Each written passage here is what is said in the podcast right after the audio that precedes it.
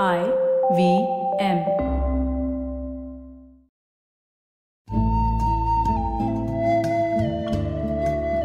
IVM के Hindi travel podcast टेढ़े मेढ़े रास्तों पर आपका स्वागत है टेढ़े मेढ़े रास्ते ही क्यों वो इसलिए कि घूमना भी तो ऐसे ही रास्तों की तरह पेचीदा और लगातार उतार चढ़ाव भरा होता है, जहाँ हर पल कुछ नया देखने और महसूस करने को मिलता रहता है। शर्त बस यही होती है कि आँख कान खुले रहने चाहिए। मैं हूँ केशव चतुर्वेदी और मैं आपको ले चलूँगा इस ज़बरदस्त यात्रा पर और सुनाऊँगा ऐसी मज़ेदार कहानियाँ शहरों, किलों, महलों, सड़कों और सबसे अहम इंसानों की, जो पिछले 20 साल से ऐसे ही रास्तों पर भटकते हुए मैंने सिर्फ़ आपके लिए इकट्ठा की हैं।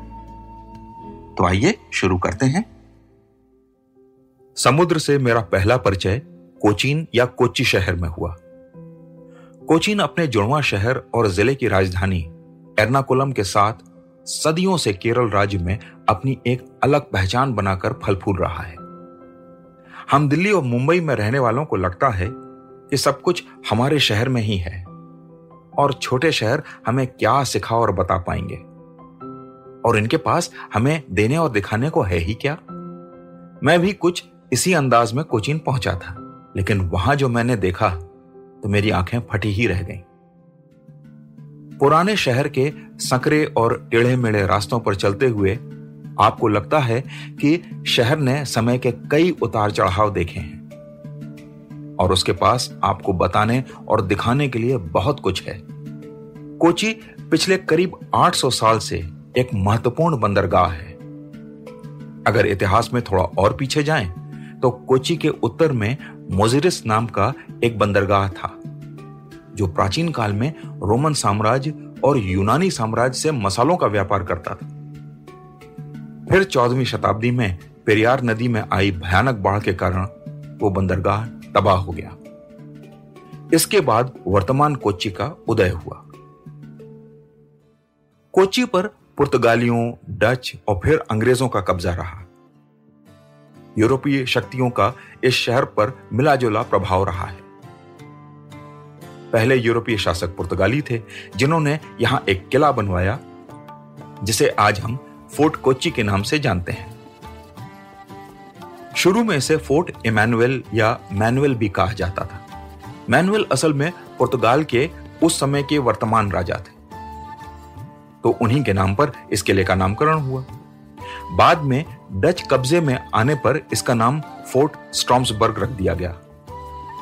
और फिर अंत में यह फोर्ट कोची होकर रह गया।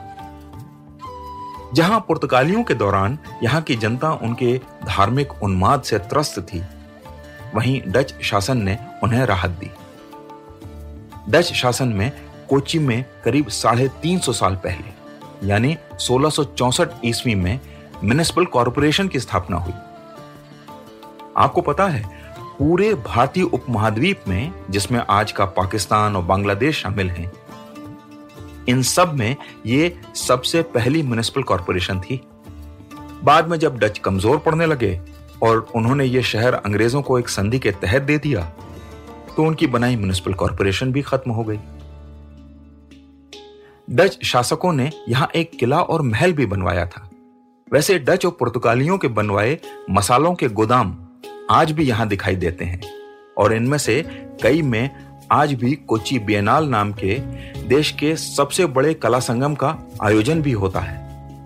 एक जमाने में यूरोपीय महाशक्तियों की आपसी लाकडांट से परे कोची पर चीन का भी काफ़ी असर था। मिंग साम्राज्य के दौरान एशिया में अपना सिक्का जमाने निकले उनके एडमिरल जेंग हे ने कोची को पड़ोसी साम्राज्य कालीकट से सुरक्षा प्रदान की थी।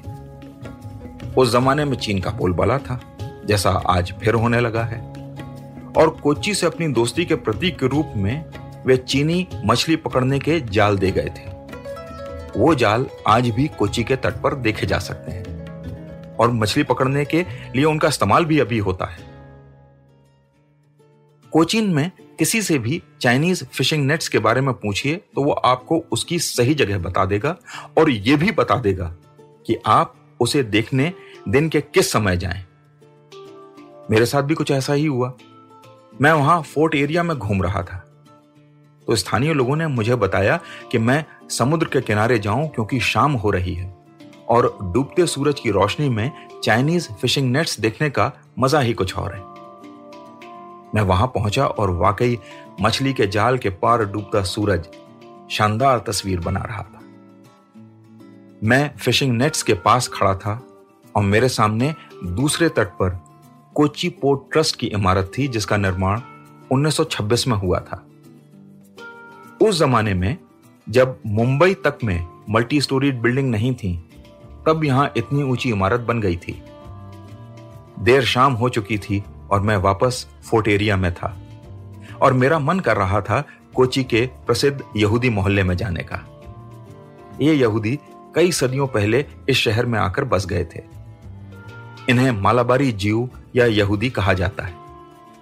कहते हैं कि ये 2000 साल पहले यहूदी राजा सोलोमन के समय ही यहाँ आकर बस गए थे। लेकिन इतिहास में इनके प्रमाण सात आठ सौ साल पहले से ही मिलते हैं। बीसवीं शताब्दी के शुरू तक कोची में यहूदियों की एक बड़ी संख्या रहती थी। लेकिन फिर इसराइल देश अस्तित्व में आ गया और यहाँ से बड़ी संख्या में यहूदी इसराइल चले गए। दिन में मैं एक बार वहाँ गया था। लेकिन उनका सिनेगॉग, घर और दुकानें बंद थीं। पूरा इलाका खाली था। बाद में मुझे बताया गया कि दिन में सब आराम करते हैं और यहाँ या तो सुबह आइए या शाम को। शाम हो गई थी तो मैं वहाँ फिर पहुँचा। देखा कुछ बूढ़े यहूदी अपने घरों के बाहर बैठे हैं। मैंने उनकी तरफ़ देखा और मुस्कुराया, लेकिन वे चुप ही रहे। मैंने इशारे से फ़ोटो खींचने की इजाज़त मांगी। लेकिन उन्होंने सिर हिलाकर मना कर दिया। मैं वहाँ थोड़ी देर और घूमता रहा और फिर अपने होटल वापस चल पड़ा। रास्ते में कोची के बारे में सोचते हुए मुझे उर्दू के शायर फिराक गोरखपुरी का शेर याद आ गया। सर जमीने हिंद पर अकवाम आलम के फिराक, काफिले बसते गए, हिंदुस्तान बनता गया। तो आज टेढ़े मेढ़े रास्तों का सफ़र इसी मील के पत्थर पर खत्म होता है। अगली कड़ी में किस्सों के एक नए मोड़ पर मिलेंगे और फिर एक नए मील के पत्थर तक साथ चलेंगे।